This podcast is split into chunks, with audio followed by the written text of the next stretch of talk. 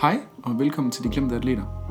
En podcast om de fantastiske kvindelige atleter, som så ofte bliver glemt, når vi snakker om sportens verden. Hver episode dykker vi ned i historien om en kvindelig atlet, som vi synes, du burde kende. Deres bedrifter, deres forhindringer og de forunderlige veje, som deres liv så ofte tager. Mit navn det er Jesper, Og jeg er Trine. og vi er dine værter.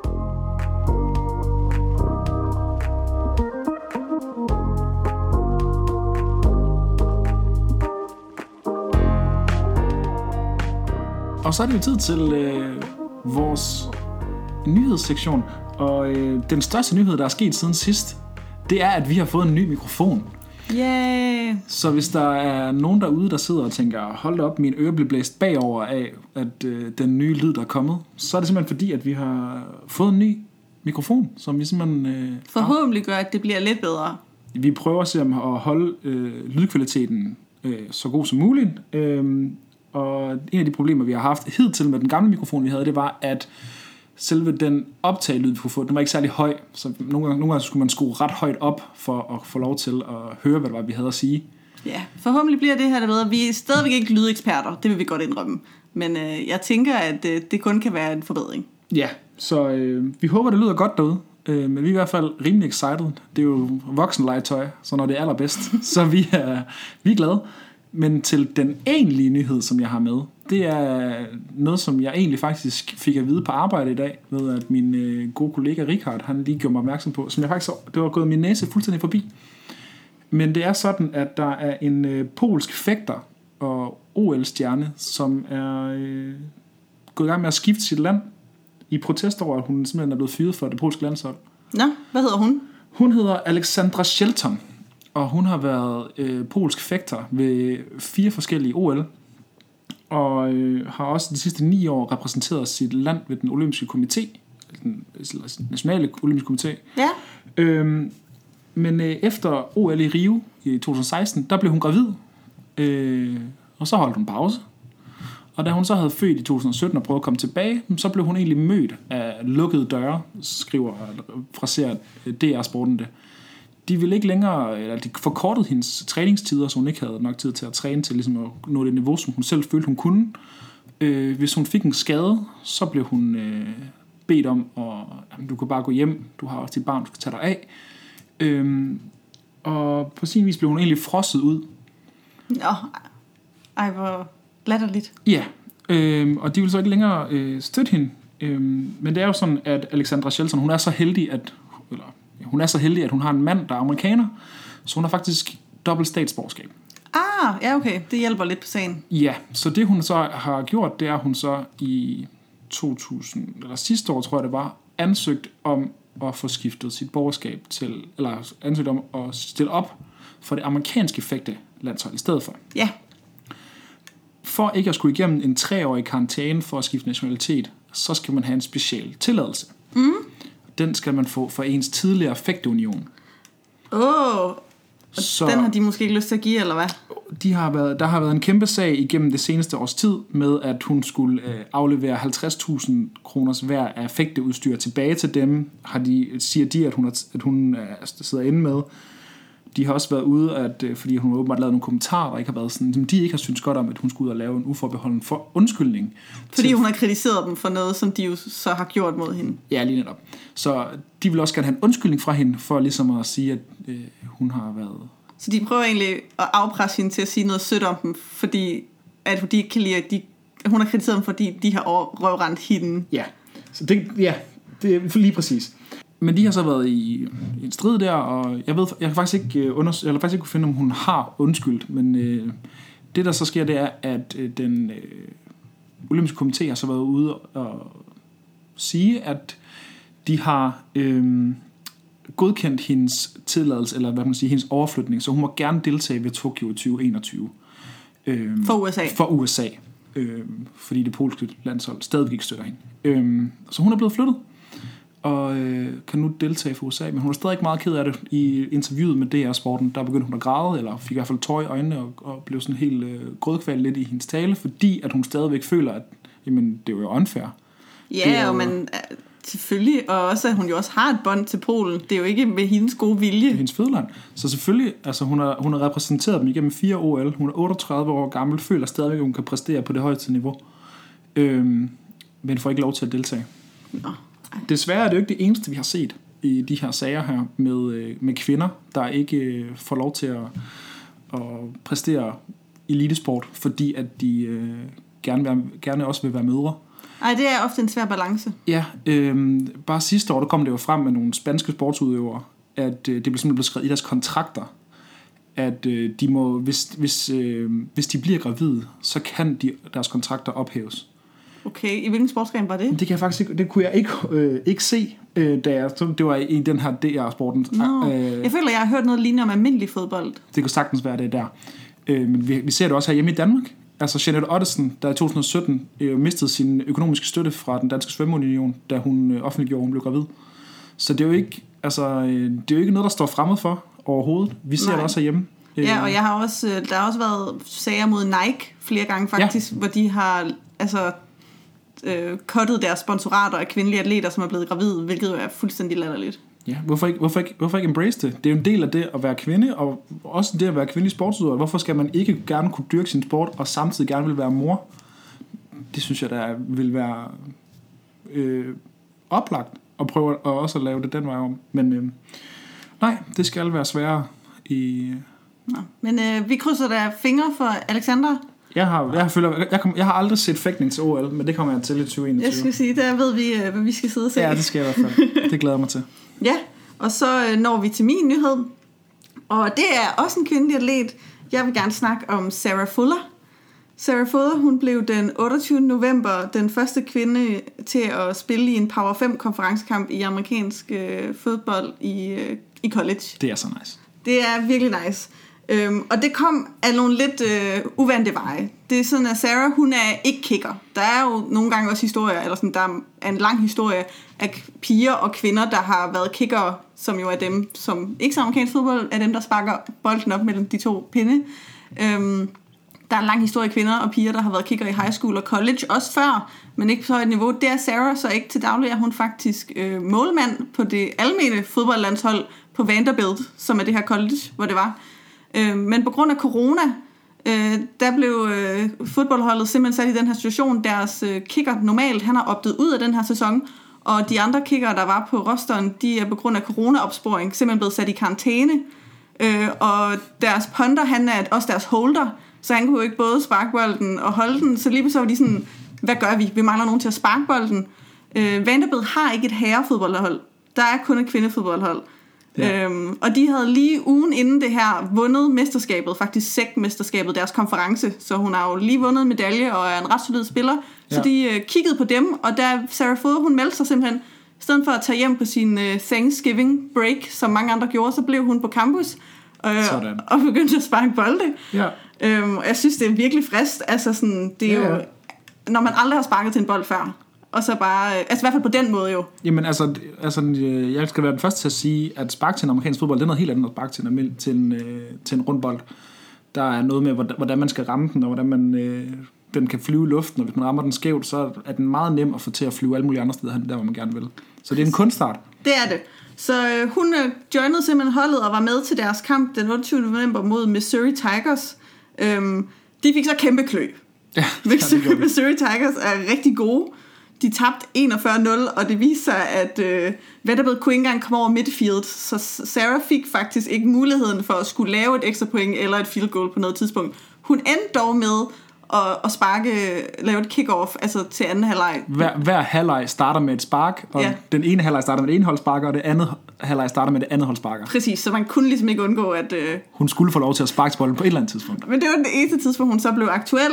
Ja. Ja. Øhm, og der lavede øh, hun et øh, meget perfekt squib kick, hedder det, som ja. er, man er designet til, at det skal kunne returnere. Så det er med vilje kort og ud til siden. Ja. Øhm, og det gjorde de simpelthen, det sagde træneren, det er jo fordi, de kun har en kicker. De kan ikke risikere, at hun løber ned og laver en takling Og bliver skadet. og bliver skadet. Hvem Øhm, skal så sparke? Hvem skal så sparke?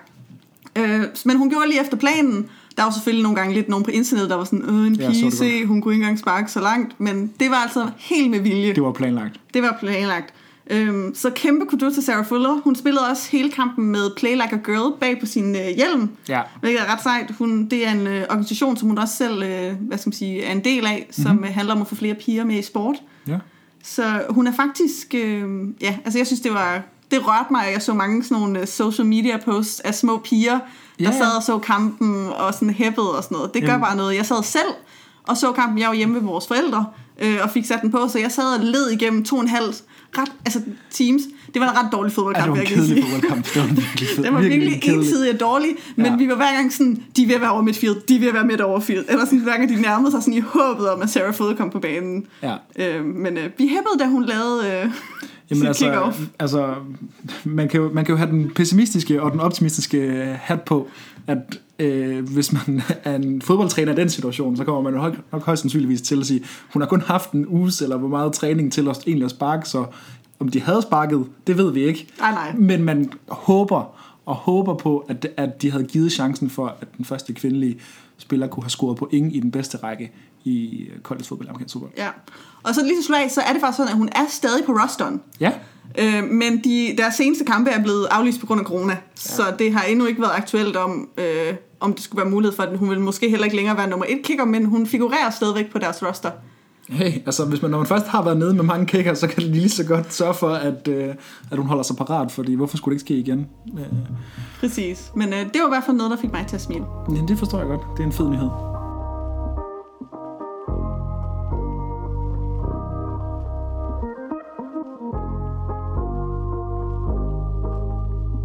Og så er vi så nået til dagens gode historie. Øh, og inden jeg fortæller helt, hvem det er, vi skal snakke om, så har jeg faktisk et spørgsmål til dig den her gang, Jesper.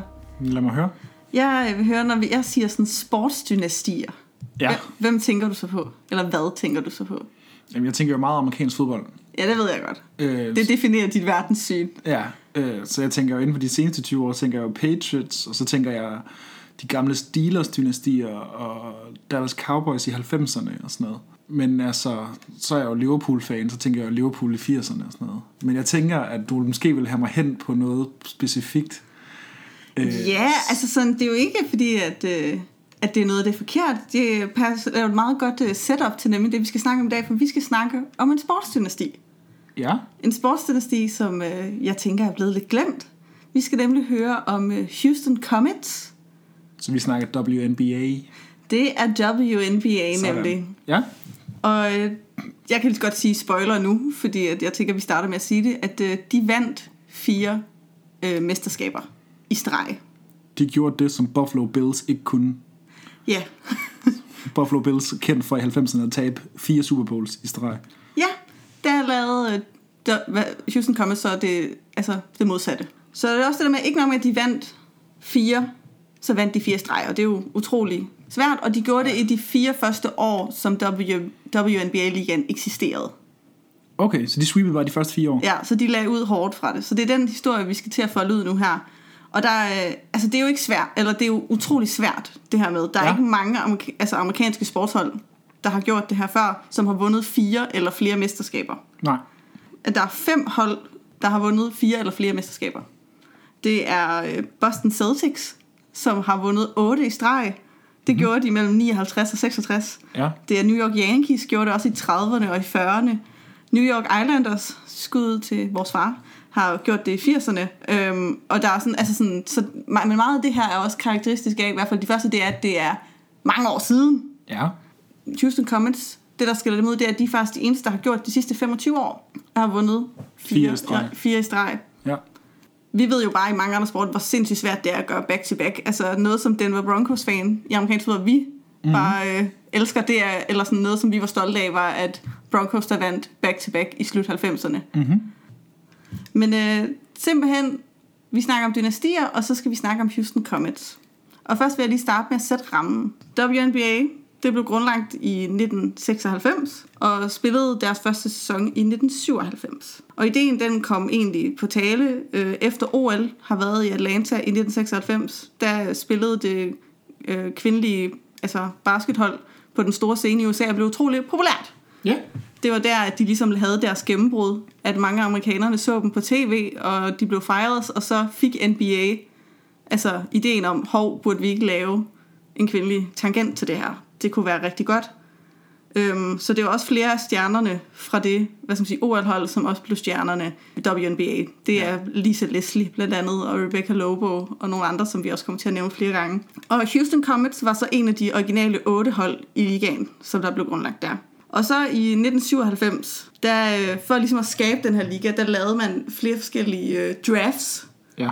Man lavede først en draft, der hed en allocation draft. Det er, at man simpelthen tog de 16 toprangerede spillere i verden. Og det var ikke sådan, det var noget, man lavede ligesom som en vurdering ud fra ligaen. Hvem er de 16 bedste? Og så lavede man ikke en draft, hvor man ligesom, øh, altså hvor holdene blev, man vælge. Man tildelte dem simpelthen. Så man kan tænke, det er lidt uetisk. Men det var simpelthen NBA, altså sådan WNBA, der selv sagde, så fordeler vi to spillere til hvert hold, og det er os, der bestemmer. Så det er sådan, altså nummer 1 og nummer 16 går herhen, nummer 2 og nummer 15 går herhen. Ja, noget af den stil, men ikke så helt så systematiseret, fordi det de nemlig gjorde, det er, at de gerne ville matche spillere med deres hjemmebaner. Okay. Så for eksempel Lisa Leslie, hun har gået på college på altså USC, University of South California, så de var sådan, vi vil gerne have hende til Los Angeles Sparks. Ja. Rebecca Lobo havde spillet for University of Connecticut, den te- største stormarked, og det var New York Liberty. Mm-hmm. Hvis du hvad jeg mener. Så Ja. ideen var ligesom, at øh, så kunne de matche de her stjerner med deres hjemmepublikum. Og så var der selvfølgelig nogen under, som måske ikke var lige så store stjerner, men som efter talent også cirka blev fordelt på den måde. Ja, okay. Så det var den første måde, man gjorde det på, de 16 topspillere. Så var der bagefter en elite draft, hvor det så var resten af professionelle, professionelle spillere fra sådan andre ligaer, så det var hovedsageligt Europa, Ja. øh, hvor hvert hold de kunne drafte to. Kun to. Kun to. Så derefter så var der en college draft, hvor hvert hold kunne drafte fire spillere. Okay. Og så til sidst, så skulle de sidste to pladser på holdet fyldes øh, med to spillere fra lokale tryouts. Og man kunne så samtidig også få lov til at have fire øh, altså nogle udviklingspladser. Sådan lidt ligesom vi kender for amerikansk fodbold er et practice squad. Ja, lige præcis. Så man kunne have fire spillere, man signede til sådan en lav kontrakt, som ikke var på sådan den officielle hold, men som ligesom trænede med holdet og havde potentiale. Så det er sådan, at Houston Comets bliver skabt. Og nu begynder jeg så at, skal vi snakke om øh, persongalleriet. Nogle af de her spillere, som så ligesom kommer til gennem de her forskellige processer. Okay. Den allerførste, vi skal høre om, det er Cheryl Swoops. Klasse basketnavn. Fantastisk navn. Men altså, jeg tror, dig og mig har også snakket om flere gange, at kvindelige basketballspillere har de bedste navne. Jamen altså, swoops. Swoops. Det er bare et sportsnavn uden lige. Ja, ja. Uff, det kan noget. Det er det. Så Cheryl Swoops, hun var øhm, simpelthen, altså hun var på holdet i OL i Atlanta, og var en af stjernerne derfra.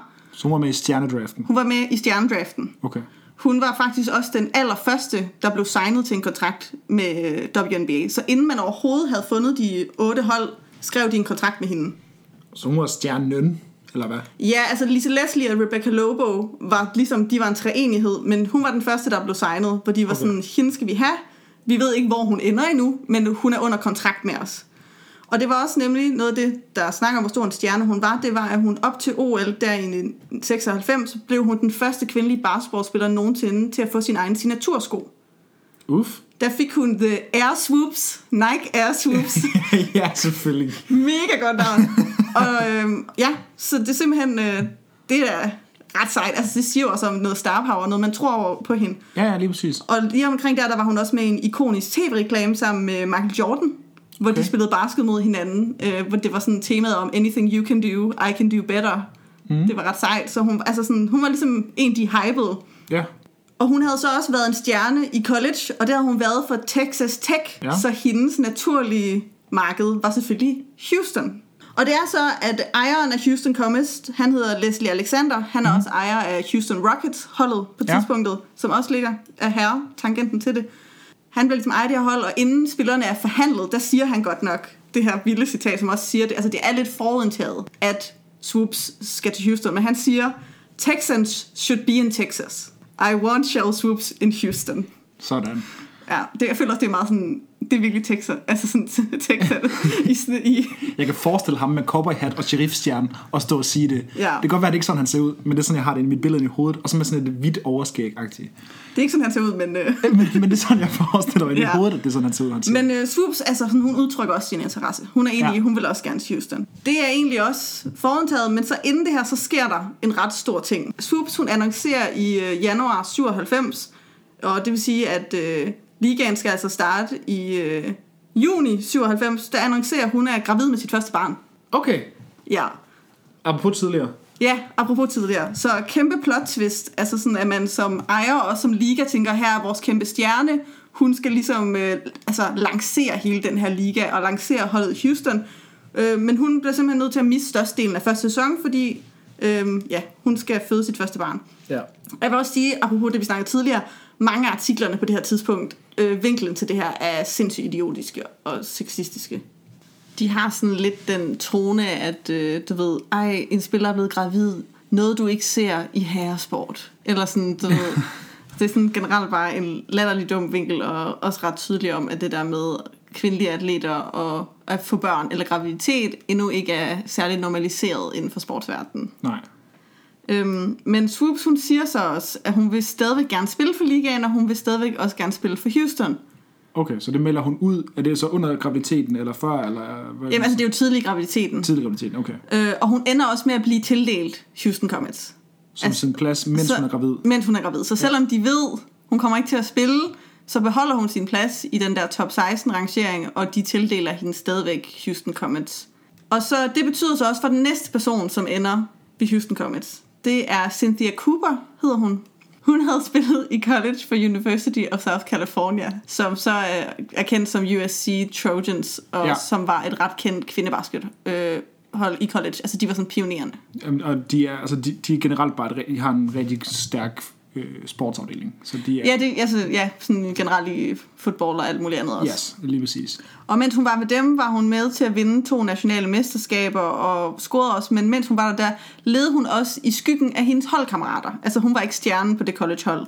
Der var Cheryl Miller og øh, to tvillinger, Pam og Paula McGee, som altså sådan, virkelig var stjernen på det hold. Så hun var ligesom med på et hold og vandt nogle mesterskaber.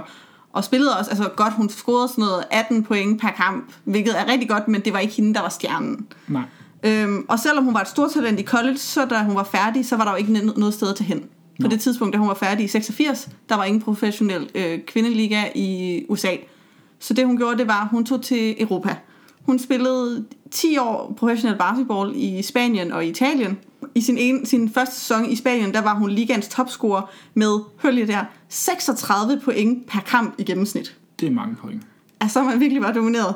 Og øh, så tog hun så også, øh, hun spillede i den første sæson dobbelt sæson i, at hun tog fra Spanien, og så spillede hun i Italien, og spillede 10 sæsoner i Italien, hvor hun otte gange blev topscorer i Italien, øhm, og blev to, nummer to de to andre år, som hun ikke blev det. Altså sådan, så hun var en stjerne i den europæiske liga, men altså, hun var ikke et kendt ansigt i USA. Hun havde Nej. vundet en OL-guldmedalje i 1988 sammen med holdet der, men det var jo som sagt før 1996, hvor kvinde, altså basketballet havde sit gennembrud, så det var ikke noget, sådan den almene befolkning kendte hende. Nej.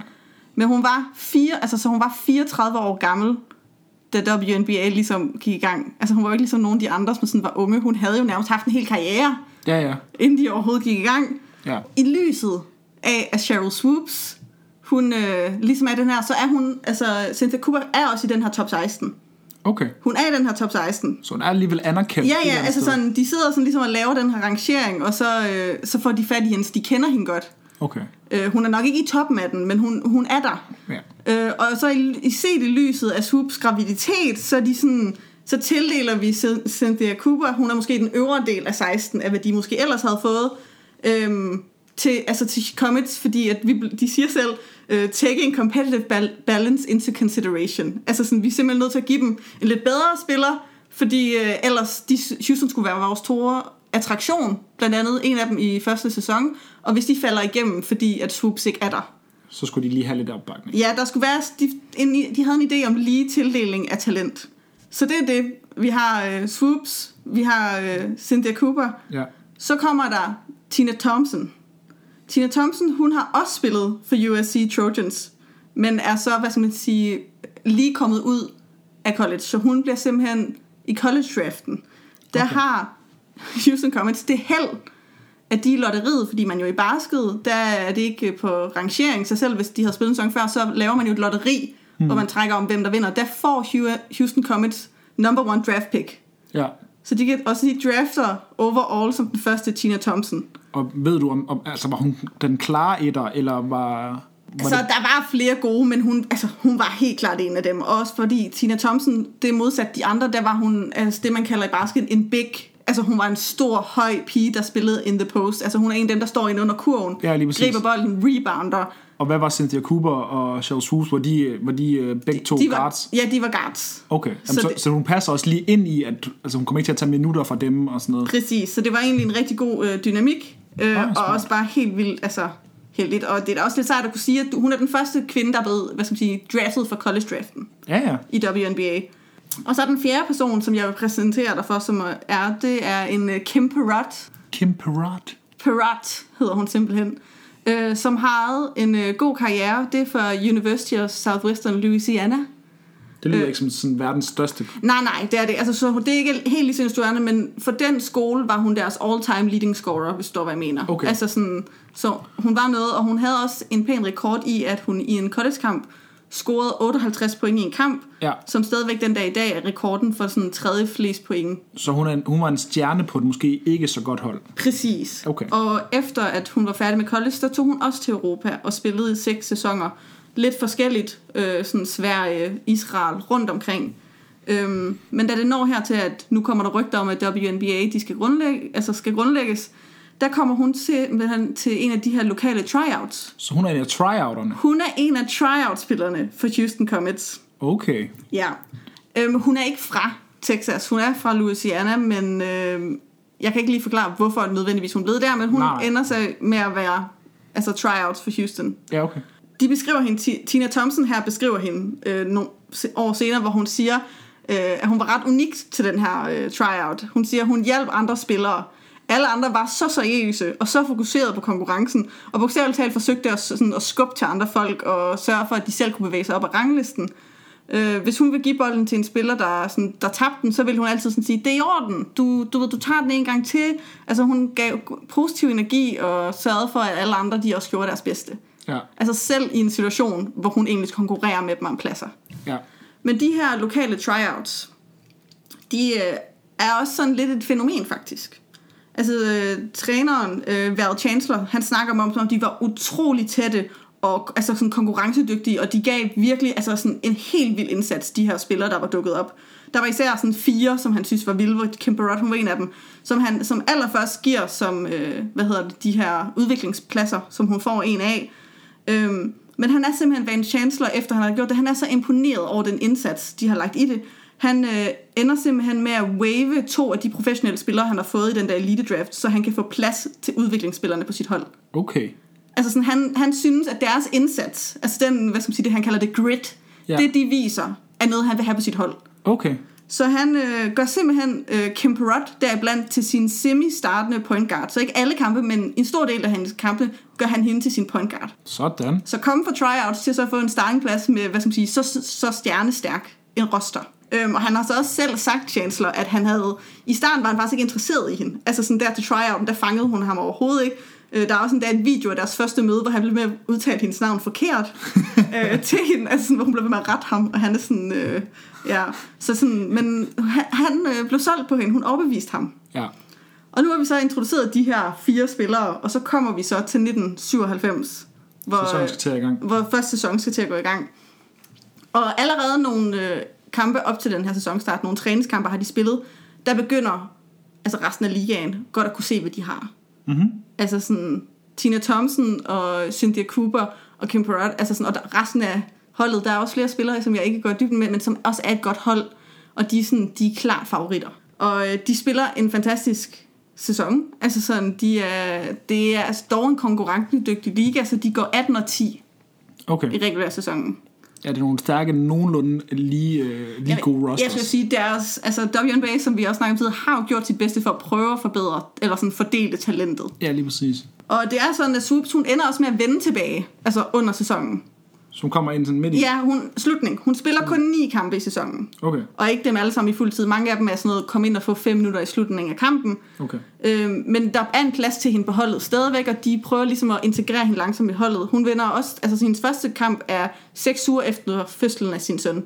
Det er hurtigt. Det er hurtigt, men det er jo ofte det, vi ofte ser med mange kvindelige atleter. Altså, et, de elsker sporten, og jeg tror også, der også er et eller andet pres for, at man jo heller ikke nødvendigvis vil vente for længe i frygten for at miste sin plads. Præcis. Altså det der med, ah, nu holder hun sig bare ude. Altså der, der, kan, være, der kan være den der negative... Ja, og så tænker jeg også, at hun bare selv måske tænker, hvis jeg venter for længe, så kan det være, at de opdager, at de ikke har brug for mig, eller du ved, hvad står Ja, jeg mener. præcis. Der kan være altså sådan, der tænker der kan være meget, der spiller ind i det. Helt sikkert. Øhm, men altså at sige, WNBA har ikke glemt hende, mens hun er væk. De laver faktisk det, at mens hun øh, har barsel og sådan noget, så laver de reklamer med hende, om hendes liv som mor, hvor de sådan hyper hendes comeback. Altså sådan ret interessant. Ja. Altså så selv, altså sådan hun... Og, og det er jo det, jeg mener. Det er også det, vi snakkede om tidligere, at jeg forstår ikke, hvorfor Nike ikke gør det Ja. med, med deres kvindelige sportsudøvere. Mm. Hvor man siger, mm, det er da en smuk ting gerne at ville være mor.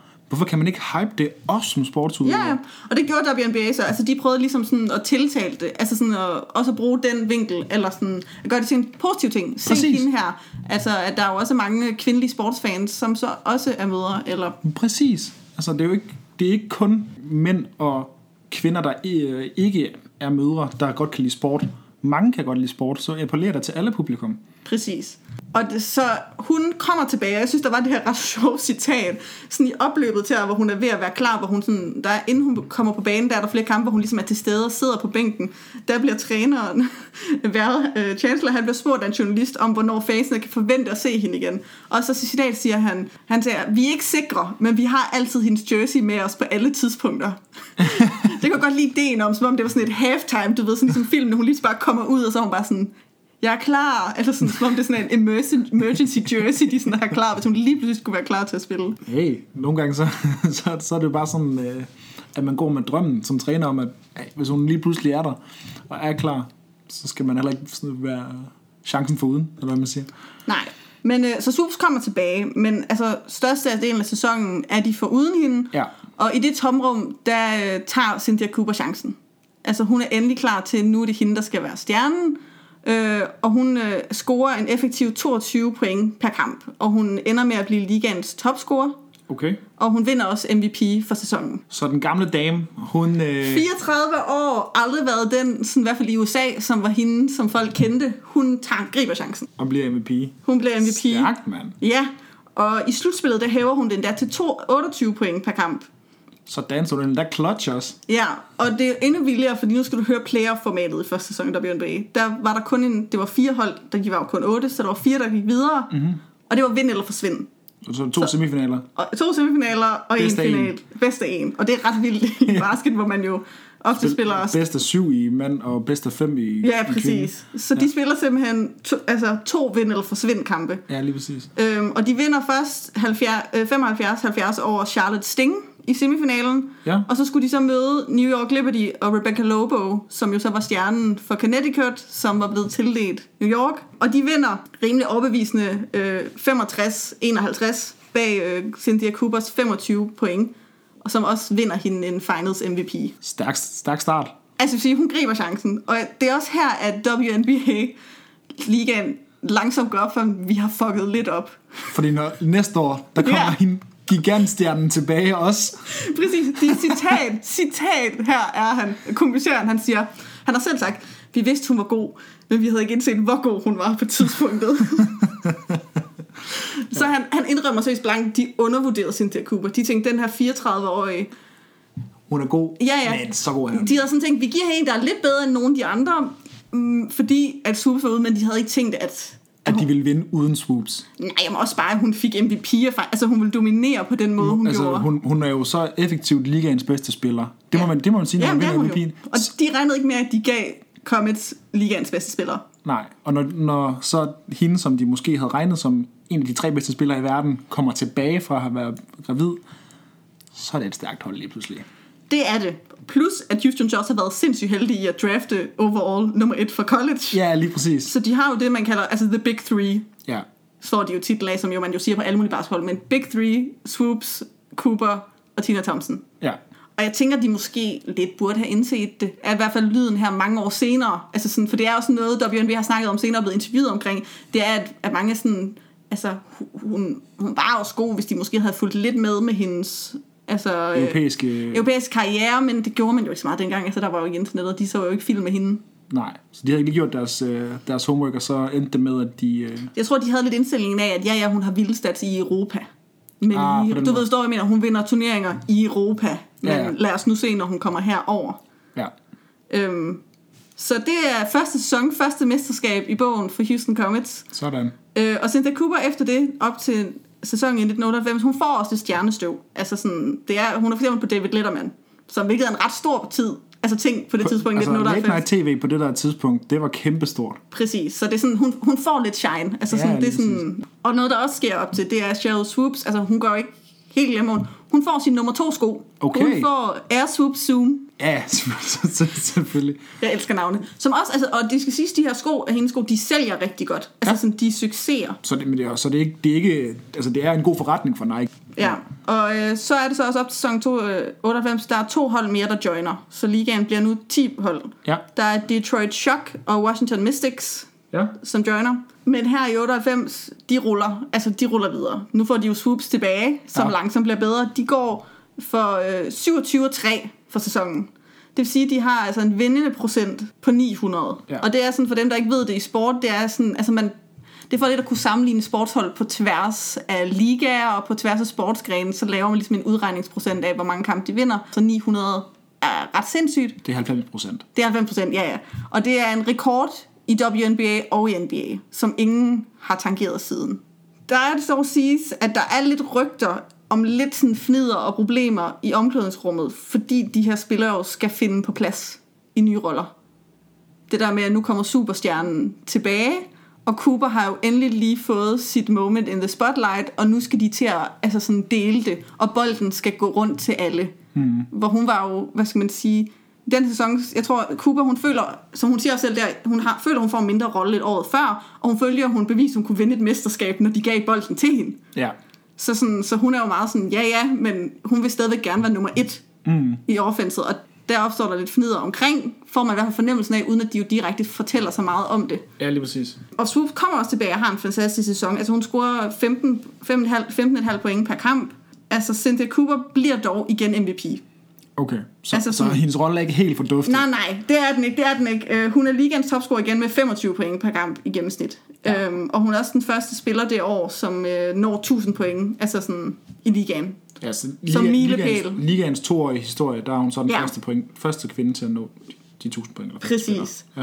Øhm, og hvis vi sådan toucher base med vores to andre hovedpersoner, Tina Thompson fortsætter altså også godt. Hun er jo meget rebounderen. Altså sådan, det er hende, hun har syv rebounds per kamp, som ligesom er den, at for dem, der ikke kender basketball, det er, når man misser et skud, så eller, en, eller, de- andre misser. eller de andre misser et skud, så ude i forsvar, så er der nogen, der skal gribe bolden, og det er et rebound.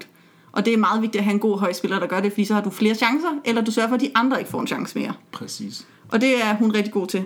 Og så er der jo Kim Perrott, vores øh, point guard, som øh, hun har indtaget rollen som limen, der simpelthen holder de her superstjerner sammen. Altså det siger de andre også. Altså hun er, hun er, hvad skal man sige, the floor general. Hun er den, der råber til dem og siger, at du skal gøre det, du skal gøre det.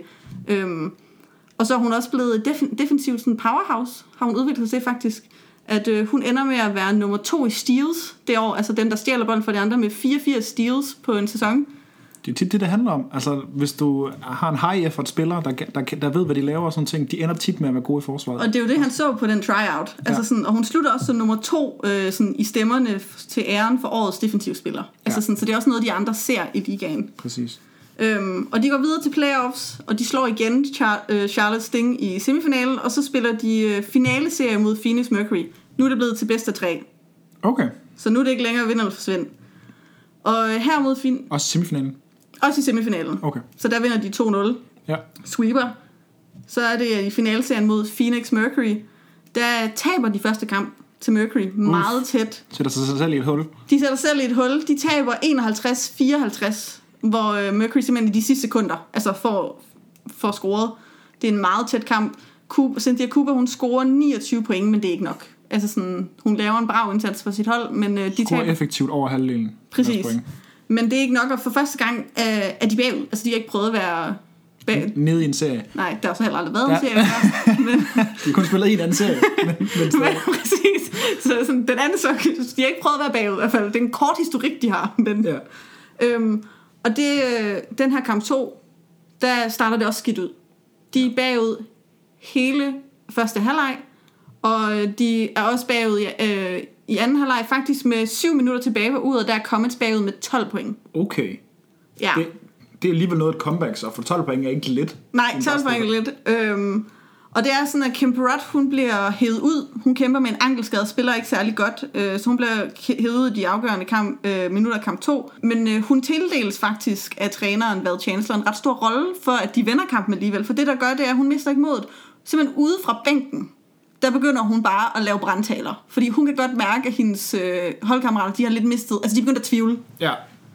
Og øh, hun begynder simpelthen bare at råbe, altså lyt til coach, gør jeres opgaver. Altså hun står bare og hæpper. Og det virker. Altså Swoops og Cooper scorer en kombineret 29 point i anden halvleg. Og Thompson hun dominerer. Altså hun laver bare rebounds på rebounds. Og de laver et comeback og tvinger kampen i overtid faktisk. Okay. Så så spændende er det, at de går i overtid. Og derfra så stjæler de sejren på 74-69. Okay. Så en tæt kamp. Men øh, serien går 1-1, og så skal de ud i en afgørende tredje kamp. Ja. Øhm, og det er endnu en tæt kamp. Comets, de øh, fører faktisk med 10 point ved halvleg. Så der var der allerede et rimelig solidt forspring. Det er det forberedning. Men, så de kommer ud fra halvlejen, da Mercury, de, øh, altså, de har tænkt sig at give op. Inden for 4 minutter stjæler de føringen efter halvleg. Så på 4 minutter efter halvleg, der, der scorer de mere end 10 point. Ja, der lukker de hullet. Og det, altså, sådan, de begynder at være presset nu. Altså sådan momentum, det skifter. Mm-hmm. Men så er det igen Kim Perrott, hun stepper op. Hun slår til i de afgørende øjeblikke. Hun, øh, hun rammer to frikast. Hun laver et stige. Hun rammer også et afgørende trepointsskud, øh, som skaffer Houston en føring på tre point, altså sådan i de sidste minutter. Mercury, de prøver flere gange at få føringen, altså sådan, de får den ned på et point, føringen, men de kan simpelthen ikke øh, få lukket hullet helt. De kan ikke indhente. Og Houston, de ender med at vinde øh, 40, eller 50, øh, 47, øh, og så tager de serien og hæver det andet af deres trofæer. Så tryout-spilleren Kim Perrott, hun øh, er simpelthen dagens held. Van Chancellor, han, øh, han nævner også efter øh, træneren efter kampen, han nævner faktisk sine brandtaler i kamp 2. Han siger, jeg er ikke i tvivl om, at det var det øjeblik, der vandt os vores anden mesterskab. Sådan. Ja. Øhm, og han, øh, han indrømmer også selv, så starter nogle ret, der er et ret stykke klip af dem, der står sådan arm i arm ude i omklædningsrummet og bliver interviewet, hvor, øh, hvor hun, Perrot bliver spurgt til sin præstation i kampen. Og så siger hun, øh, grinende, sådan, øh, min træner er en heldig mand, fordi han har mig på det her hold. øh, og Chandler han griner og, siger, og, sådan, og hun siger sådan, kom nu coach, sig sandheden. Og så ham der siger sådan, ja okay, jeg er en heldig mand, er fordi jeg er din træner. Ja. Øh, så hvad skal man sige, det er ligesom en, han, øh, hun har vundet ham over. Ja. Fra en, der ikke kunne udtale hendes navn det første øjekast, så... Øh, og så lige pludselig blive en stjerne på et mesterskabshold. Det Eller i hvert fald, sige. måske ikke en lysende stjerne, men en, øh, en årsag og en katalysator til at kunne øh, bringe nogle stjerner sammen Helt sikkert. Hun er en vis, vigtig del af det her øh, puslespil. Ja, jeg Ja, elsker en god underdog-historie. ja Sådan en tryout-spiller. det, det elsker vi. Det, kan, Øhm, det er fedt. Det kan noget. og nu er det, vi går til off-season efter 1998. Okay. På den, øhm, og nu er det, jeg, skal- jeg skal prøve ikke at blive emotional. Du må gerne græde. Det er okay. Ja, oven på det, du lige har sagt, faktisk, som er lidt, så bliver, tager den her historie lidt en barstregning nu. Øhm, at det er sådan, at, at Kim Perrott, hun har døjet med hovedpiner under sæsonen. ja. Øhm, og øh, det er sådan i offseason, der bliver hun diagnosticeret med en sjælden og aggressiv form for kræft i lungerne. Som okay. så har spredt sig til hendes hjerne. Ja.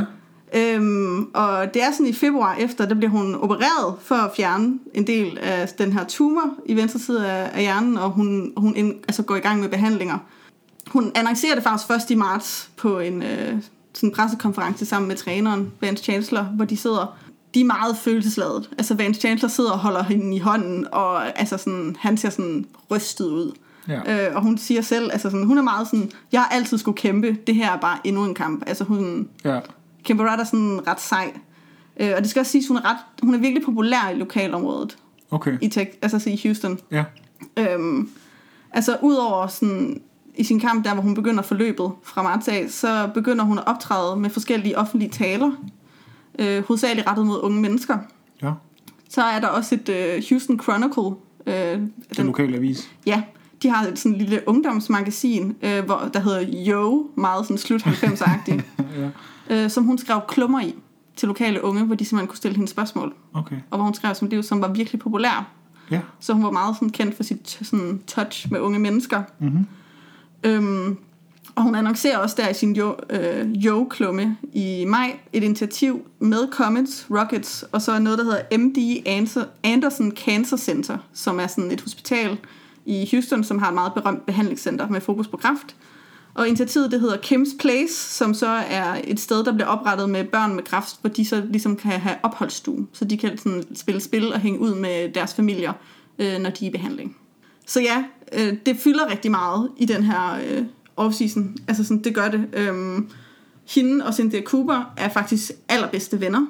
Øhm, Udover bare at være holdkammerater. Og det er sådan, at øhm, hun begynder at få eksperimentel øh, behandling i Mexico. Og Cynthia Cooper øh, flyver med hende. Altså sådan til alle de her behandlinger. Og tilbage. Flammer tilbage. Øh, og hun begynder faktisk også at skrive de her jo-klummer, når, øh, når Kim Perrott ikke har overskud til det.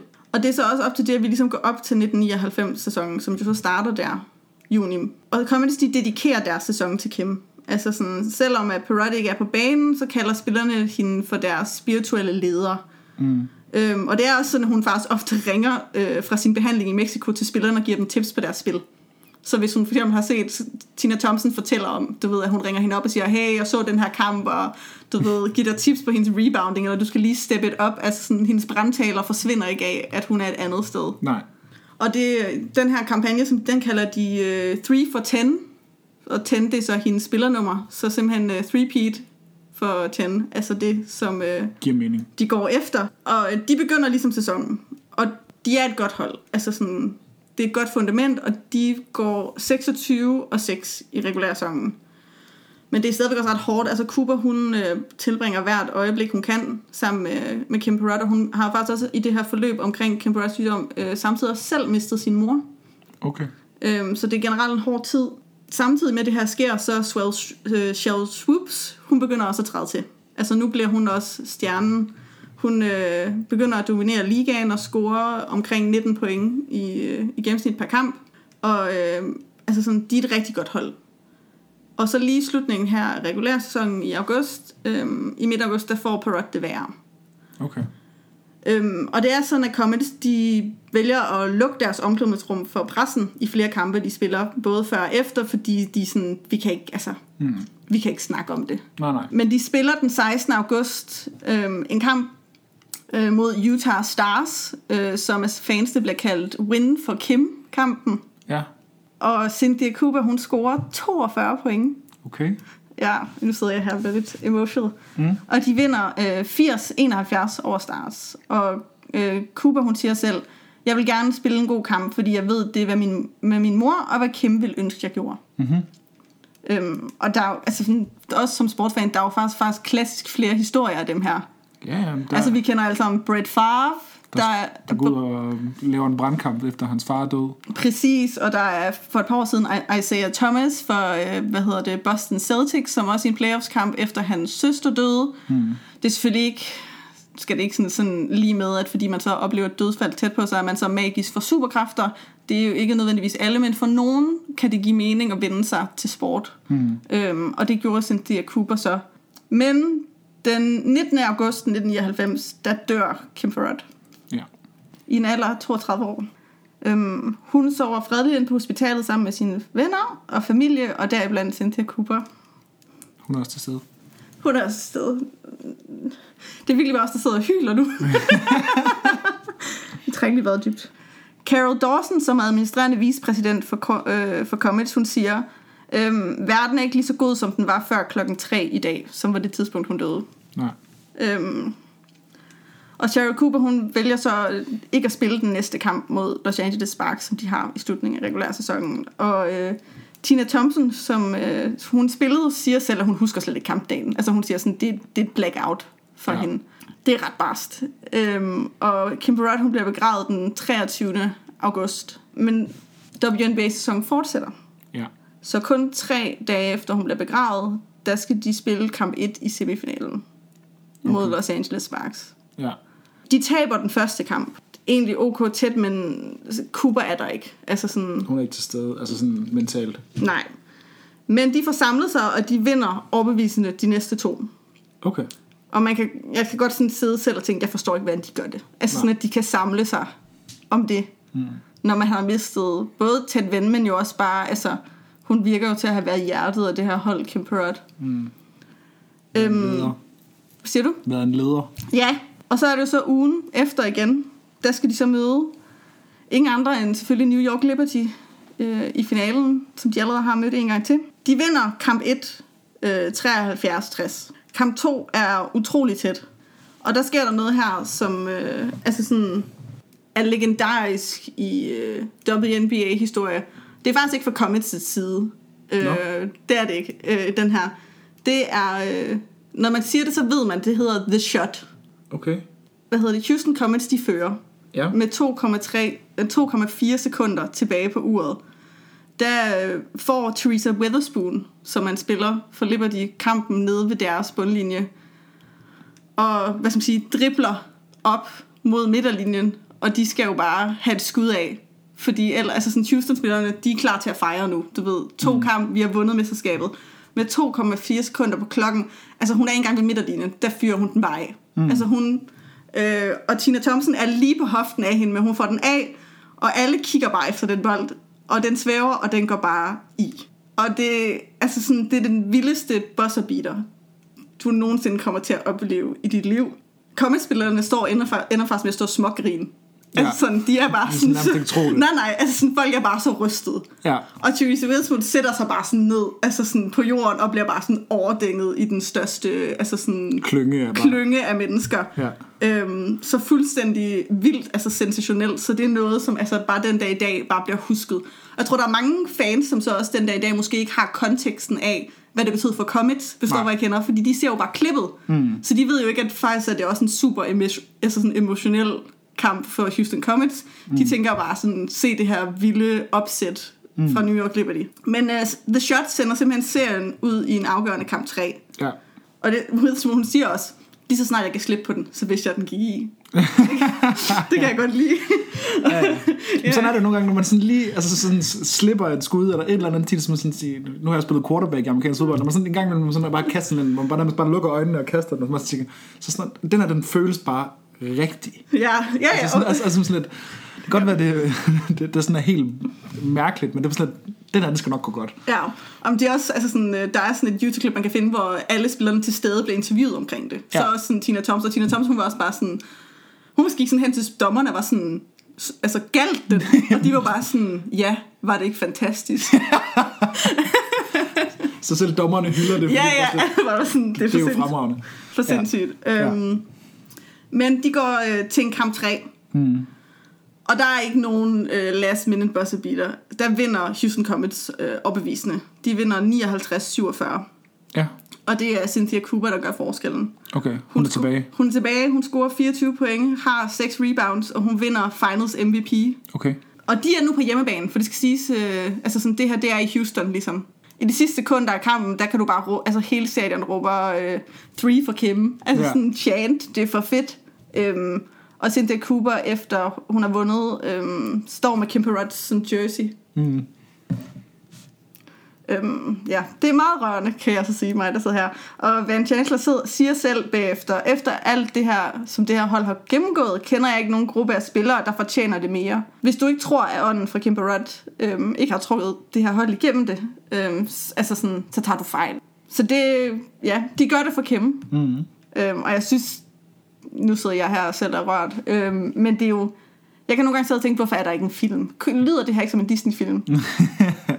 altså sådan, når vi sådan, har du nogensinde set Miracle? Du ved, den der sådan omkring uh, Miracle on Ice. Nej, den har jeg faktisk aldrig fået set. Nå, okay. Men det er mere, Disney har jo de der klassiske sådan, sportsfilm, der bare sådan er helt emotional. Men der er jo den der Invincible med ham der, hvad hedder det, walk på, for Eagles, Ja. den der kommer ind og bliver amerikansk eller NFL-spiller. Ja, her har du så Kim Perrott, øh, Ja. hvor jeg kan i hvert fald sidde og tænke, hold da kæft, øh, det er helt vildt. Også bare det, Cynthia Cooper gør. Øh, fordi hvis man har set The Last Dance, som også var en dokumentar på Netflix om Michael Jordan og Chicago Bulls for nylig, der var der også et, øh, et afsnit, der satte ret stor fokus på Michael Jordans kamp efter hans far døde. Hans mesterskab efter hans far døde, og hvor emotionelt det var. Og man kan jo sige, at det her det er virkelig i samme klasse. Ja, lige præcis. Øhm, ja, så der er nogle få clips af det på YouTube, og det er meget rørende. Og øhm, det er også sådan, at øh, efter den her sæson, der øh, Com- Comets de øh, trækker Kemperots trøje tilbage, altså retire den, hvilket så også gør hende til den første kvindelige, altså den første WNBA-spiller, der får sin, Jersey retired. ja, øhm, hun er så også, øh, ja, altså ret unik historie, både i den underdog-fortælling, hun havde, og den inspiration, hun gav unge mennesker og sine holdkammerater, altså sådan til det aller sidste. 100% championship rate. Det må man sige. Went out on top. Og det er sådan i, at øh, i maj, øh, lige før næste sæson, der i, øh, i t- 2000, der øh, besøger Houston Comets som det første kvindelige sportshold nogensinde det Hvide Hus. Så vi kender jo faktisk den der tradition om, at mesterskabshold bliver inviteret på besøg. Det gør de alle de store, øh, i hvert fald herresportsligaer Ja. i, øh, i USA. Og indtil det tidspunkt var det kun herresportsligaer. Ja. Men der blev de inviteret af Bill Clinton, øh, som holdt en fin tale for dem, og han sagde også, nævnte også Kim ved at sige, øhm, Adversity breaks some people. It caused you to break records. Sådan. Ja. Så huh, nu kan vi lige puste ud her. Sidder vi begge to sådan, at det er... Det er en, øh, en rørende historie, Ja, det må man sige. Det er altid fedt at høre, at når nogen bliver inspireret, det, selv når det er under forfærdelige omstændigheder, så når nogen de gør noget øh, stort med en, en, eller- med en eller anden form for mål, så synes jeg, at det, så bliver det sådan noget, det bliver rørende. Det bliver sådan, øh, og jeg må sige, jeg er jo... Øh, hvis jeg er helt ærlig, jeg synes ofte generelt sport bare rørende. Altså sådan, du Ja. kender mig og griner jo af, at jeg nogle gange... Altså jeg kan jo være sådan en type, hvis nogen vinder en kamp, der behøver ikke være nogen stor backstory om dødsfald eller noget andet, så kan jeg godt sidde og, og småhyle. en Champions League øh, 8. dels finale. Nej, nej, det kan jeg ikke. Men, men, men tenniskampe og sådan andre ting, altså Ja, ja, der har jeg sgu siddet og knippet en tårer. Ja, det- Så det her, det er jo øh, simpelthen... Øh, Jamen, det er, også, det er noget specielt. Det er noget specielt. Det der må er man sådan nogle følelser indover. Det er, det er også det, der gør sport så fedt. Og der allerede herefter, kan man sige, Houston Comets har tre mesterskaber og tre streg, hvor svært det er. Og så går vi så ind i sæsonen i, i øh, år 2000. Nej, år to, jo, 2000. Ja, du har den. År 2000. Og de, øh, de fortsætter faktisk deres dominerende øh, altså form. Der er ikke så mange overraskelser der. Det har jo også lidt spoilet i, hvad det her det ender i. øhm, men de går 27 og 5 i regulær sæsonen. Okay. Så de, det går rigtig godt. Ja. Men det skal også siges her, at de mangler også Kemper Up på nogle måder, den her lim. For der begynder i hvert fald at vise sig nogle tegn. Der er knidninger. Der er gnidninger øh, mellem Swoops og Cooper øh, omkring, hvem der skal være holdets etter. Ja. Øhm, og især Cooper har svært ved det.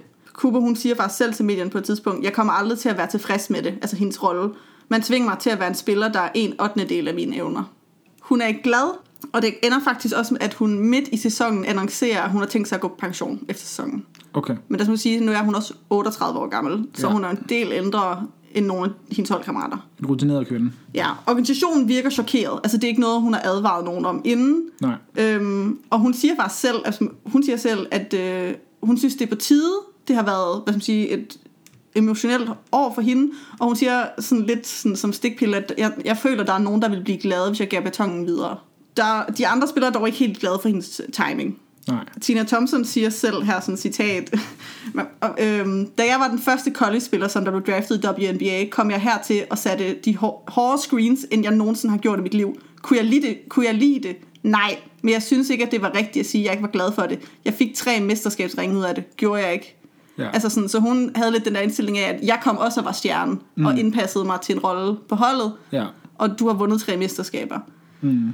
Men man kan også sige, at Cynthia Cooper har haft et rigtig hårdt år, fordi hun siger også selv, at selvfølgelig er noget af det den rolle, hun har beholdet, men hun siger også bare, jeg er ikke lige så glad, som Nej. jeg har været. Nej. Altså sådan, det har taget utrolig hårdt på hende, så man kan sige, jeg kan i hvert fald personligt godt se det fra begge sider af. Der er ikke nødvendigvis nogen, der har ret eller tager fejl. Altså sådan, det virker bare til, at det kan også være hårdt. Altså, hun, nu øh, gidsner jeg her, men hun har jo nok fået den her veninde, Kim Perrot, igennem Houston Comets, og så gå i de samme lokaler hver dag, og se de ting, der minder en om ens bedste veninde, som lige er gået bort. Det kan ikke være nemt, og det må være hårdt, så man forstår også godt, at man må, ligesom, man må tage nogle, tage nogle valg, der er bedst for en selv.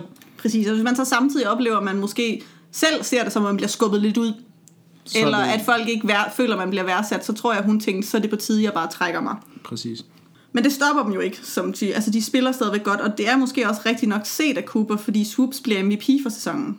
Okay. Altså hun spiller i stor form. Ja. Og de fortsætter så til playoffs, hvor de ikke taber en enkelt, altså en eneste kamp. De spiller tre serier, bedst ud af tre, og taber ikke en eneste. De slår Sacramento, og de spår, står Los Angeles. Der er et par tætte kampe det blandt, men altså sådan, de dominerer. Ja. Og finalen, surprise, surprise, hvem tror de møder? New York Liberty. Ja, jeg skulle sige, det var New York. Jeg kunne ikke lige huske, hvad navnet var. Men det var New Det er York. New York Liberty. Ja. Og Cynthia Cooper, det kan godt være, at hun ikke er blevet MVP for sæsonen, men hun leverer endnu en clutch præstation i finalen. Ja, okay. I kamp 1 i Madison Square Garden, der konverterer hun øh, et afgørende trepointsskud med 25 sekunder tilbage på uret, som lige skubber Comets op med en, altså en, scoring på, eller en føring på 5 point. Så Okay. det lige er out of reach, Ja. Øh, som giver dem første sejr. I kamp 2, der scorer hun øh, 6 af sine øh, 25 point i overtid. Så det er simpelthen en tæt kamp, der går overtid. Og 9 af Houstons sidste 18 point.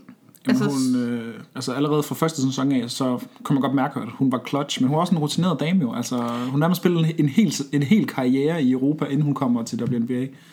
Så det kan være, det bare rutinen sidder på ryggen. Præcis. Altså, de vinder den sidste kamp 79-73 i overtid. Ja. Og Cynthia Cooper, hun får en Finals MVP. Og jeg vil gerne lige sige, at det er den fjerde Finals MVP, hun har. Altså, ud af fire finals, som der overhovedet har været i ligaens historie. Altså, Ja. altså hun, Så- hun, men det er mere bare hun sådan- clean sweeper, de fire, der har været. Præcis. Hun er, hun er en type, der hun dukker op i de store kampe. Det må man sige. Jeg vil også gerne lige sige, Stakkels Liberty, at skulle møde Houston Comets. De har været i tre WNBA-finaler og har tabt tre til Houston Comets. Og jeg vil gerne lige sige, at den dag i dag, der er New York Liberty stadigvæk for uden et mesterskab. De har ikke vundet nu. Nej. Det er jo ligesom, altså apropos Buffalo Bills, altså fra, fra starten, så, så Så New York Liberty er WNBA's Buffalo Bills. ja, Så de må bare sidde og bare hade Houston de, Comets. de er også fra samme stat, så det kan være, at de, har- de, har, de har det til fælles. Det er det til fælles, ja. Men den her optræden i WNBA-finalen, den øh, markerer også Coopers sidste. Det, hun er 38 år, har vundet fire mesterskaber, har to øh, MVP's og fire final MVP's, og hun trækker stikket. Hun går også på pension som WNBA's førende scorer. All around en succes. Det må man sige. Og her slutter så øh, dynastien, fordi øh, efter hun går på pension, så året efter, der kommer, altså sådan, det går ikke helt galt. Altså Comets kommer i semifinalen, det gør de to år efter, man bliver sweepet. Thompson og Swoops kæmper med nogle skader. De misser playoffs i 2004, 2006, 7 og 8. Ja. Så det går generelt nedad. Og Rockets-ejeren Leslie Alexander, han øh, sælger holdet i 2006 til en anden lokal forretningsmand, øh, Hilton Koch, som overhovedet ikke har samme ambitioner. Okay, Han ender med at flytte holdet fra Toyota Center til en, en mindre arena, okay. øhm, og han ser det kun som et hul i jorden. Så det, der faktisk sker, det er, at øhm, Houston Comets det lukker i 2008. Det bliver nedlagt. Ja, så øh, den største dynasti i WNBA's historie, den øh, eksisterer ikke per dags dato. Det kan man jo sige er ret sørgeligt, at Det der ikke er sige. et sted, hvor øh, mesterskabsbanderne og øh, alle trøjerne kan hænge. Det må man sige. Det er sådan, at øh, Cynthia Cooper og Kim Perrots trøjer nåede jo at blive trukket tilbage. Mm. Så de hænger den dag i Toyota Center, hvor Rocket spiller. Men øh, okay. Tina Thompson og, Sher- øh, og Cheryl Swoops har ikke fået deres trøjer trukket tilbage, trods at de jo er så store legender, fordi der er jo ikke noget naturligt hold til at trække dem tilbage. Nej. Jamen, det føles, det føles uretfærdigt. Og det føles tomt. Jamen, det gør det. Det føles som om, at, at øh, der er altid noget specielt ved, når noget det bliver skabt, og at der er så var nogen, der dominerer noget fra spæde år af ligaen, at de så ikke får lov til ligesom at kunne blive hedret på samme måde. Ja. Og jeg tænker også, det siger nogle gange også om den der klassiske fortællelse om, at kvindesport, der skal du altid vinde. Altså du kan ikke lov til at have nogle dårlige år, fordi så forsvinder det. Ja. Altså så er de, altså den, finansielle, den finansielle støtte, ofte de ser dig ikke som potentiale. Nej. Altså sådan, du skal vinde hver gang. Hvis du bare snubler en lille smule, så ryger den økonomiske støtte. Mm. Hvilket jo altså er vildt Ja, og sørgeligt. helt vildt. Øhm, Cheryl Swoops rører til Seattle Storm. Thompson rører til Los Angeles Sparks og senere til Seattle. Øhm, men fortsætter deres karriere nogle år endnu. Men stopper så også karrieren. Øhm, og så er det, at de her kvinder jo, altså, de har skrevet sig ind i WNBA og basketballhistorien. Mm. Cynthia Cooper blev i 2010 den første kvindelige basketballspiller til at blive optaget i basketballens Hall of Fame. Sådan. Ja. Øhm, som igen jeg også nævner, to MVP's back to back som den eneste. Topscorer tre år i streg, eneste med fire finals MVP's, og så også fire mesterskaber. For uden hendes år i Europa, For uden hendes år i Europa. hvor hun dominerede i to forskellige lande, i to forskellige, eller på to forskellige, hvad hedder det, øh, sæsoner, men mm. altså i rap Ja, af hinanden. Altså, tag hatten af. Det må man sige. Cheryl Swoops, hun blev optaget i 2016. Hun øh, ender med i sin karriere jo de der fire mesterskaber, så har hun vundet tre MVP's, så hun ender også med at få flere MVP's, og hun har vundet tre Defensive Player of the Years. Okay. Så solid spiller. Så er der Tina Thompson. Altså jeg vil gerne sige, hun er lidt underskrevet i den her fortælling, men jeg vil også gerne lige undersøge, hvor vild en spiller hun er. Altså sådan, det kan godt være, at hun ikke har nogen MVP's, men altså indtil 2017, mm-hmm. der var hun the WNBA's topscorer nogensinde. Altså så hun overtager Cynthia Cooper, og var det indtil 2017, mm-hmm. hvor Diana Taurasi fra Mercury, Mercury Phoenix overtog. Ja. Øhm, og hun har været på syv all øh, WNBA-hold. Altså hun har bare, hun spillede længe. Altså sådan, hun havde noget longevity sindssygt god. Og så er der Kim Perrott, som i, øh, 20, øh, der i år 2000 faktisk, lige omkring, da de vandt øh, deres sidste mesterskab, der blev WNBA's årlige pris for sportsmandskab opkaldt efter hende. Sådan. Så hvert år, når der er en spiller, som øh, bliver hædret for noget charity work, eller en indsats, man mener, de gør for deres lokalsamfund, så er det Kim Perrots navn, der står på den pris. Og det falder også meget god jord med, at øh, det der Kim's Place-initiativ, hun lavede på hospitalet, det er blevet en fast ting. Det er stadigvæk på MD Anderson Cancer Center i Houston. Mm-hmm. Øhm, og det er, altså sådan, hun hænger på væggene, hendes historie bliver fortalt der. Og det er faktisk øh, en af de få steder, så ironisk nok, i Houston, hvor holdets altså, arv Ja, og Houston eftermæle Comets ligesom bliver holdt i live. Ja, lige præcis. Det er på hospitalet, ja. som hun er med til. Um, og Houston Comets, de deler jo så rekorden for øh, flest mesterskaber med Minnesota Lynx, som vi snakker om. Faktisk også en anden dynasti, jo, som vi kunne have nævnt i starten af afsnittet. Mm. Og Seattle Storm, som jo i dag, eller i år også tangerede det med fire mesterskaber. Ja. Så de er stadigvæk det hold med flest. Selv øh, på trods af, at ikke har eksisteret i 12 år. Ja, det er en helt fantastisk historie, men også meget sørgeligt, at de ikke nåede det til, ikke engang til ligands 20 års jubilæum. Altså sådan, det er, De det, har eksisteret knap nok 10-11 sæsoner. ja, det er bare lidt bittert, at nogen, der er så stor en del af historien, altså sådan er lidt glemt. Det, er gået, det er jo gået bræt nedad. Det har jo været på hen over en seksårig periode, der er de mm. gået fra at være det bedste hold i, øh, i ligaen til ikke at eksistere. Ja. Man kan jo også sige, at der er måske også noget med, at ligaen jo også bare bliver bedre og bedre. Altså nu længe den eksisterer. Altså sådan, Ja, De ja. havde jo, hvad skal man sige, en lidt skæv fordeling af talent, som jo så begynder at Givet. blive forfordelt de andre hold også. Men sådan er, sådan er det jo med alle spædstarter. Sådan var det også, i, da NFL startede. Der, var, der vandt Green Bay Packers også de to første sæsoner. Ikke fire, givet, men de vandt de to første sæsoner og var også noget bedre. Mm. Så altså, der er, det er jo bare det, der, der sker. Ja. Det er bare det, jeg vil fortælle om. Altså, jeg håber, man vil gå ind måske på YouTube og finde nogle af de her kampe. Jeg er meget sørgelig over, at deres kampe faktisk ikke findes på WNBA's League Pass, for det har jeg. Øh, fordi arkivet simpelthen ikke går så lang tid tilbage. Nej. Så jeg kan ikke se deres kampe, og det synes jeg er meget sørgeligt, at man ikke gør det. Det kunne man i det mindste, for det ved jeg jo med NFL er en meget stor ting, at man kan gå tilbage og se gamle kampe. Øhm, igen. Men er det fordi, der ikke er, at, at der ikke er øh, Altså, der er nogle af dem, der findes, jo, der er nogen, der findes på YouTube, altså sådan i dårlig kvalitet, så altså, jeg er 100 på, at ligaen ligger inde med dem. Jeg kan, dem, okay. jeg kan ikke forklare mig ud af, hvorfor de ikke lægger dem op. Nej.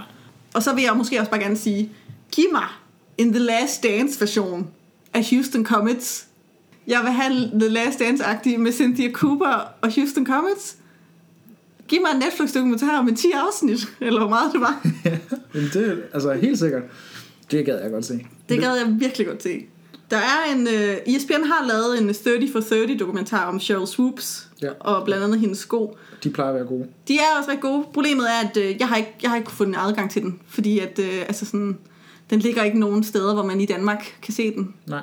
Uh, men en eller anden dag kan det være. Vi krydser fingre for, at du kan få lov til at se den på et tidspunkt. ja, men uh, det var dagens uh, gode historie om Houston Comets, og om uh, Cynthia Cooper, Cheryl Swoops, Tina Thompson og ikke mindst Kim Perrott. God historie. Jeg elsker, når der er, når der er noget ekstra indblandet i sport, og nogle ekstra følelser. Ja. Fik også grædt lidt ud. Så fik vi også ret lidt i dag. Sådan.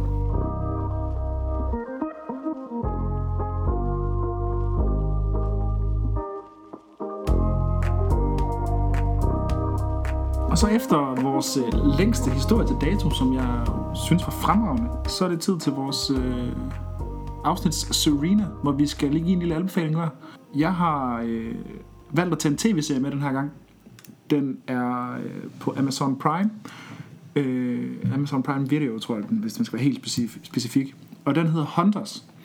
Og det er en øh, serie, som vi har startet, øh, mig og min søde kæreste.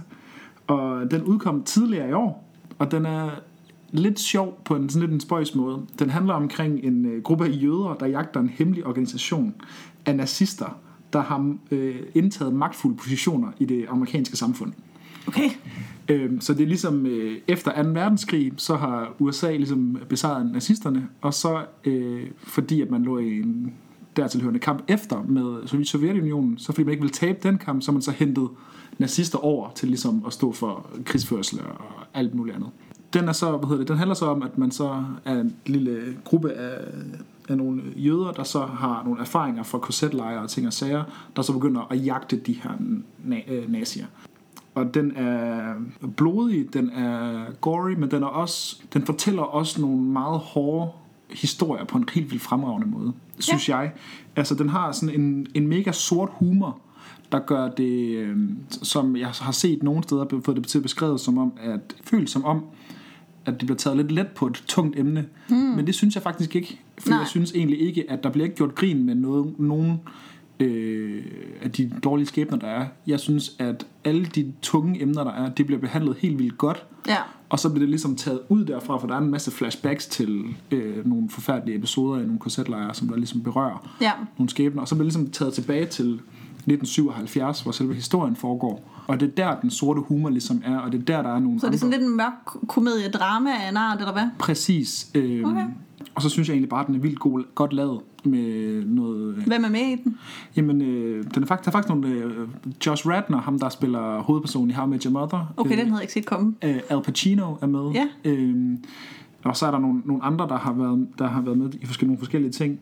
Men den er produceret af Jordan Peele, Åh, oh, ham kan jeg godt lide. øh, som jeg jo synes har været med til at lave nogle af de bedste film, der er udkommet de sidste par år. Ja, Øh, der er Get Out, og der er os. Lige præcis, som jeg synes har været de rigtig fremragende.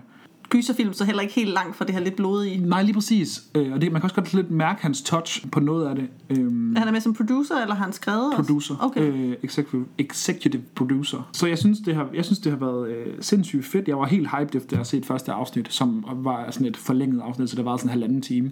Okay. Som mig og Sara sat på på en sen aften, så lige pludselig blev klokken sindssygt mange, fordi at det, det havde vi ikke lige regnet med.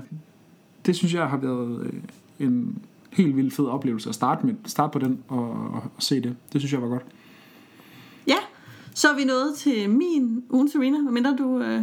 Jeg vil bare sige, hvis nu det blev lost in translation, at det hed Hunters, hvis man nu... Øh, Ja, vi gentager lige. Det er Hunters det på Hunters. Amazon. Yes, godt. Ja, det så det. er, er der min anbefaling sådan meget anden boldgade, vil jeg gerne sige. Vi, vi optager det her afsnit lidt senere, end vi plejer, så det her kan vi også nå at få den her Serena med, som jeg ellers ikke tænker, vi vil have nået. Det er sådan, at uh, Taylor Swift uh, i nat ved amerikansk tid droppede endnu et album. Hun, uh, hendes nye album Evermore. Ja, Øhm, og jeg øhm, var ret glad for Folklore, som øh, droppede i øh, juli måned, som jo var 16 sange, som er sådan lidt øh, folk, indie, guitar, meget præget. Altså, det er lige mig sådan øh, trist efterårsmusik. Ja. Ja. Jeg er der. Ja. Øhm, og hun kalder Evermore et søsteralbum. Ja. Så det er lavet med de samme mennesker. Det er simpelthen, fordi hun ikke kunne holde op med at skrive sange med dem. Ja. Så det er en forestillelse. Jeg kan sige, jeg kan ikke komme med nogen store, vilde erklæringer omkring det her album, i og med, at jeg har lyttet til det på hjemmekontoret. Altså sådan, jeg har lyttet til det i en dag, Ja. mens jeg har arbejdet. Øhm, så jeg kan ikke sige så meget om, at det er sådan, mit bedre eller værre end noget andet. Men det, ideen om, at jeg har det til gode, mm. det gjorde mig glad, det her album. Og jeg kan sige, at min tidlige favorit er sangen øh, Marjorie, som øh, handler om hendes øh, mormor. ja okay. det er jo, altså, så, så det er måske mere en, øh, en anbefaling, når du, du kommer til at forvente, at det er godt. Altså, jeg Mere- godt, ja, og jeg kan allerede sige, jeg også bare, jeg ved, jeg glæder mig, jeg råber come on over det, fordi jeg ved, hvad jeg skal lytte til. Ja, du ved, præcis. næste uge, står jeg mener. Ja, lige præcis. Progr- programmet er lagt, og jeg tænker, at det kan ikke være helt ved siden af.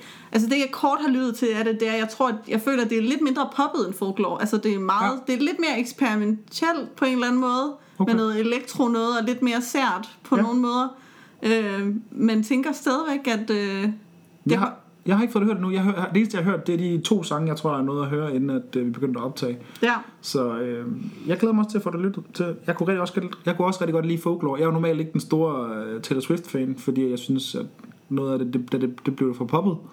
Øh, men Folklore synes jeg var direkte fremragende. Så det skal jeg også have hørt. efter. Og du var glad for Exile med Bon Iver. Han er jo med på endnu en sang på det her album. Ja, det hørte jeg faktisk godt. Og jeg var lige ved at drille dig med at sige, at Nå, så er det min nye yndlingssang på det her, det her album også. Det her sang med, det, det skal bare lige sige, at det var fordi, at da Jesper, han, øh, da vi snakkede om Folklore sidst, erklærede, at øh, sangen med Bon Iver var hans favorit, så jeg, selvfølgelig vælger du den eneste sang med en mand på. ja, lige præcis. Så, øh, men øh, ja, det er Evermore, som øh, jeg skal lytte rigtig meget til.